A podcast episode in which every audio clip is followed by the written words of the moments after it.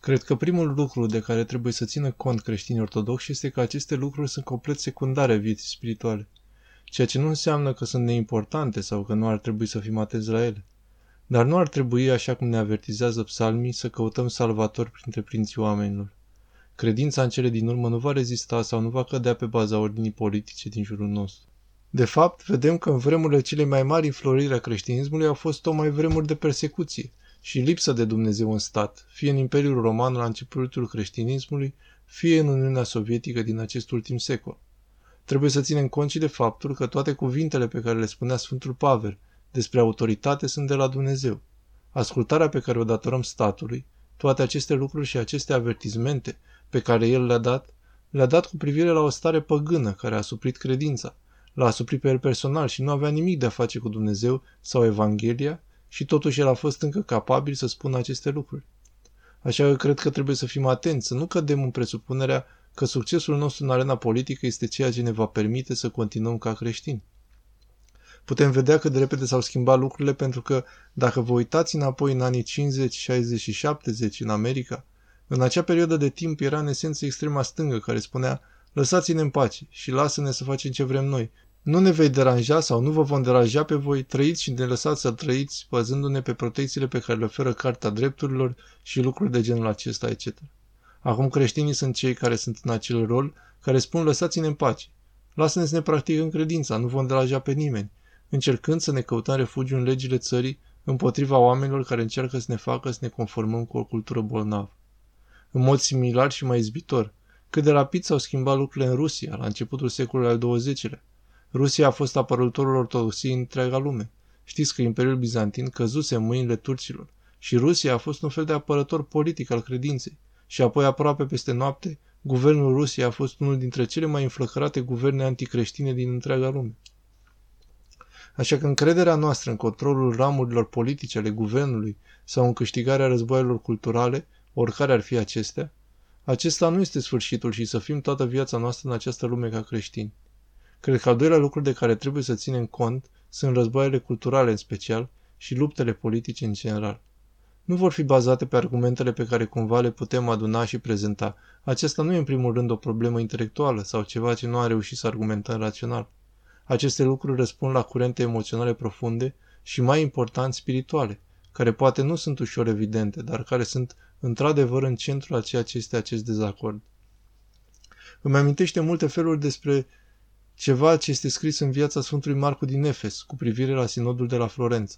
Există un paragraf în viața lui în care se spune că în curând a devenit evident pentru cei mai bine informați că două lumi opuse s-au cionit și nu exista niciun fel de discuție rațională care ar putea avea loc între cele două. Cred că asta este în multe feluri în care suntem acum. Sunt două viziuni foarte diferite despre cum sunt cu adevărat lumea și viața, care au intrat în coliziune una cu cealaltă și care în cele din urmă nu se pot rezolva prin discuții rezonabile.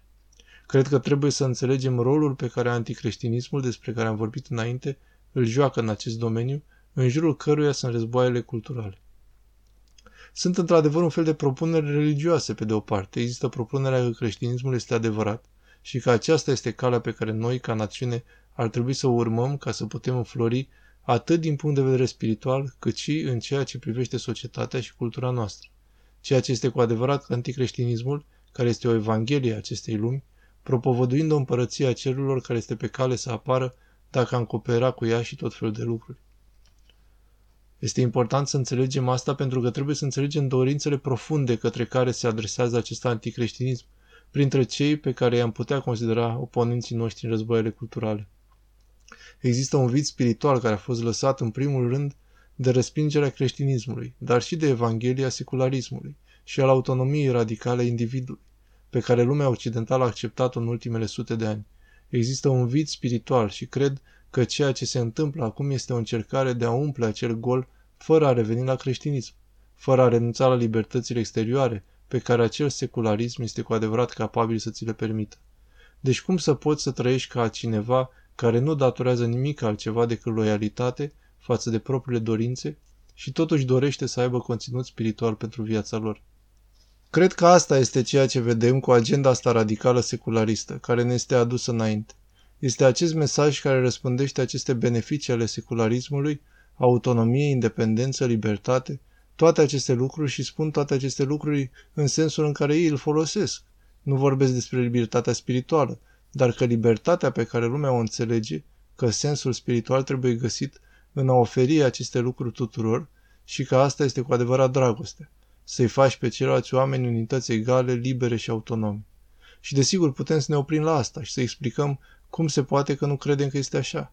Dar dacă nu ne umplem de dorul spiritual pe care aceste idei încearcă să-l umple, nu vom putea face niciun progres, decât dacă le oferim adevărata Evanghelie. La asta se reduce dacă nu predicăm cu adevărat Evanghelia, nu doar să predicăm împotriva secularismului sau să predicăm împotriva modalităților moderne de a guverna sau de a trăi, oricare ar fi.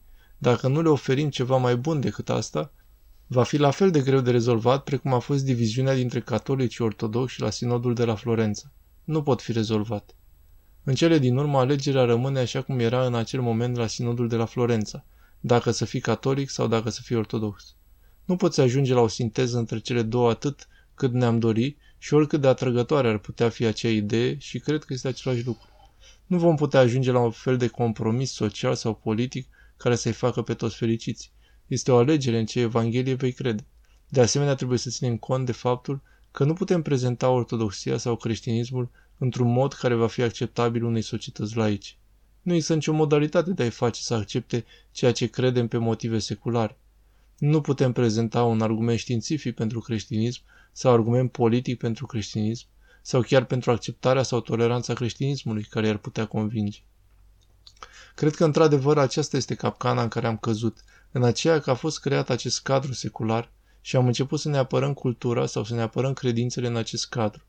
Este imposibil de făcut, pur și simplu nu se poate face. Din nou, acestea sunt două lumi care se ciocnesc și nu poți accepta presupunerile unei lumi ca o justificare a existenței celelalte. Trebuie să le luați pe fiecare așa cum este în întregimea sa. Așa că nu cred că putem, de exemplu, atunci când argumentul asupra avortului prin argumente științifice sau prin filozofia legii naturale sau ceva asemănător. Adică putem face argumente foarte bune pentru aceste lucruri, dar evident că au fost făcute și nu s-a făcut nimic bun, pentru că este pe partea opusă. Este o convingere religioasă că oamenii au dreptul să facă tot ce vor cu corpul lor. Acesta este un principiu religios, un articol de credință, și nu putem face nimic în acest sens, decât dacă îi convingem să-l schimbe cu un alt articol de credință, care este datoria pe care o avem pentru a trata toate viețile ca fiind sacre. Acestea sunt principii complet opuse. Trebuie să avem grijă să nu ne isrosim energia fiind prinși în argumente care sunt încadrate în așa fel încât să nu putem niciodată câștiga. Chiar dacă le-am câștiga, nu i-ar aduce pe ceilalți oameni mai aproape de Hristos. Totul se reduce la relația noastră cu Hristos, indiferent dacă suntem slujitori ai lui Dumnezeu, care suntem flăcărați de frumusețea împărăției Raiului și care nu doresc nimic altceva decât să ofere această frumusețe tuturor celorlalți. Altfel suntem doar o grămadă de oameni cu un fel de idei ciudate care încearcă să le găsească o justificare. Așa că alegeți singur ceea ce ați fi mai degrabă și așa cum am spus mai devreme, să spunem că adevărul și dragostea este mai important decât orice fel anume în care am putea vorbi. Cred că din ce în ce mai mulți oameni din lumea modernă cred cu adevărat că creștinii sunt fanatici și urâți în mare parte pentru că au văzut mulți creștini care sunt fanatici și odioși. Aceasta este responsabilitatea noastră. Nu putem da vina pe lumea modernă și pe aceste curente de gândire filozofică cu care nu suntem de acord. Trebuie să ne învinovățim pe noi înșine pentru că le-am permis oamenilor să creadă lucruri atât de distorsionate despre creștinism și lucruri atât de eronate despre cine e Hristos cu adevărat. Ei, lumea, nu îl va întâlni niciodată pe Hristos dacă nu îl întâlnesc pe Hristos în noi. Și astfel eșecul nostru de a fi plin de iubirea lui Dumnezeu și de a fi vasele Harului Sfântului Duh este la fel de mult de învinuit, aș spune probabil, mai mult de vină decât oricare dintre diferitele erori în care a căzut lumea occidentală. Dacă le lămurim celor din jurul nostru că nu suntem oameni bigoți și urâți, atunci s-ar putea să asculte de fapt ce avem de spus. Dar dacă suntem doar oameni care se ceartă, atunci cui îi pasă ce avem de spus?